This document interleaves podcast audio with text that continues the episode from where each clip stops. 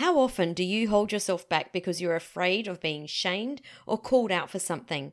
When you understand it's going to happen regardless of what you do, you won't need to hold yourself back anymore. Instead, you'll have some ideas at your disposal to be able to manage your energy.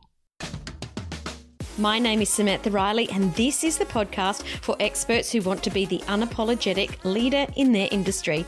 We're going to share the latest business growth, marketing, and leadership strategies, as well as discussing how you can use your human design to create success in business and life, inside and out.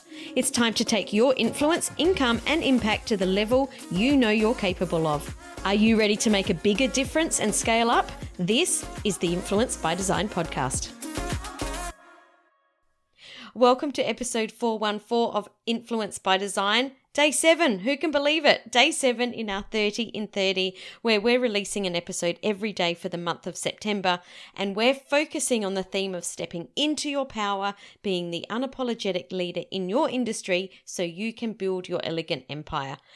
And today I've chosen to talk about this topic of trolls and haters because just today a little bit of someone's agitation was thrown my way.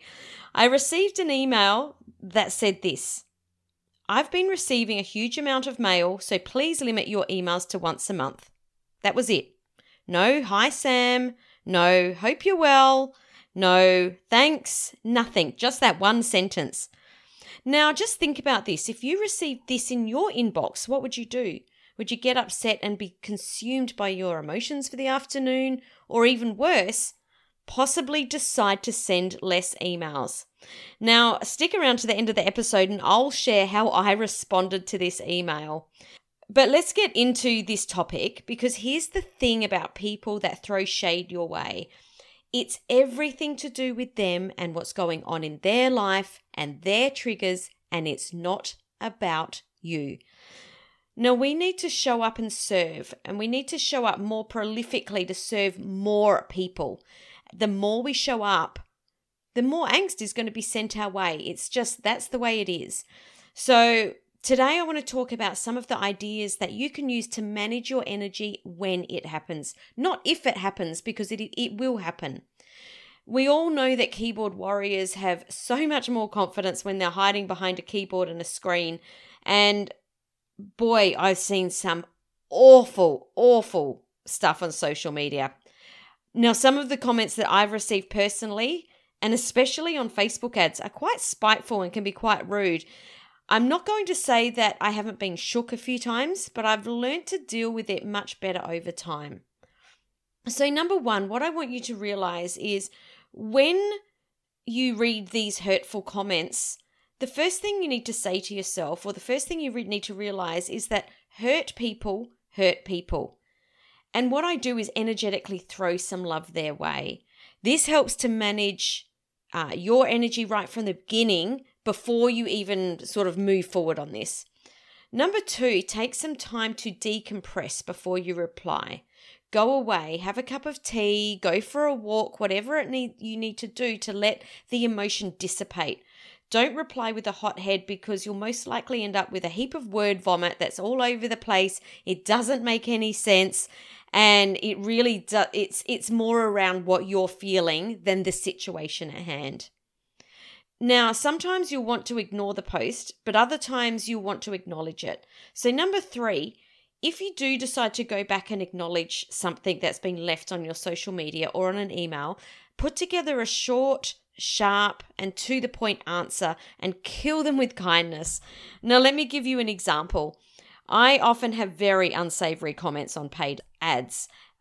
some of the things that people have left me and some of the memes are absolutely disgraceful. One of the things I do is actually go in and acknowledge their point, and I'll say something like, Look, I totally understand where you're coming from. It's very hard to know who to trust on the internet. And then I'll go on to share something about the specifics of what they've said. I only ever comment on specifics, never on something that's just general hate. But once I've put that comment up, that's where it stops. Never ever get into a slinging match. Answer once and then walk away. Don't let your energy get caught up in their petty little games because trolls do not need feeding. Remember that they do not need feeding. Number four, stay professional. Now, I had an instance many, many years ago when someone left a, a really terrible review um, and wrote that they'd been ripped off by our company. The post was very public, and of course, I was extremely upset. So, the first thing I did was walk away to get my head together. And what I did was collate the facts, the facts of what had happened. I composed a really short point acknowledging each of their complaints with facts of how this situation had really gone down. I ended the post with, and if you have any further questions, please contact me directly. And when I checked back 10 minutes later, that person had taken the post down. You see, trolls only do what they do to rev you up, and if you don't play the game, it's no fun for them. So, really think about how you're reacting to these kinds of posts. And I always think that if a post isn't too bad, there's always room for debate. I think the art of debate has been lost in this fast paced world of social media. And debate is a really fabulous way to learn for both you and your audience or the other party, as long as it doesn't get nasty. Just remember a conversation doesn't always need to end with a, and I'm going to put this in air quotes, a winning comment. It's totally fine to end a conversation with, we'll have to agree to disagree. I remember one time years and years ago, someone, him and I had debated on social media, and both of us still bring it up to this day because we both learnt so much from seeing the other person's perspective, and we're still really good friends, even though other people had actually come in and gotten quite nasty while we were having this debate. So it's a really great way to learn and a really great way to show up professionally.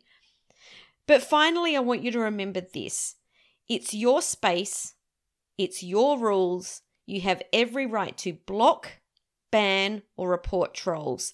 Keep the boundaries tight on your energy.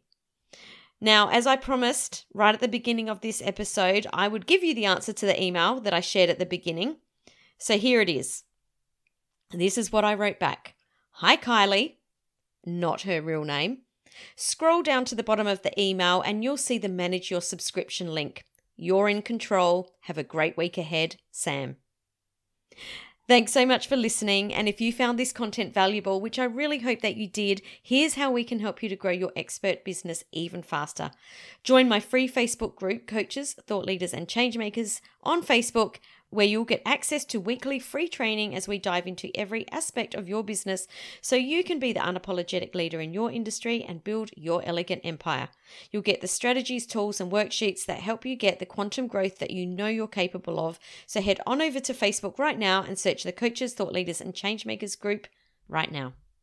Thanks for joining me for this episode of the Influence by Design podcast. If you want more, head over to influencebydesignpodcast.com for the show notes and links to today's gifts and sponsors. And if you're looking to connect with other experts who are growing and scaling their business too, join us in the Coaches, Thought Leaders, and Changemakers community on Facebook.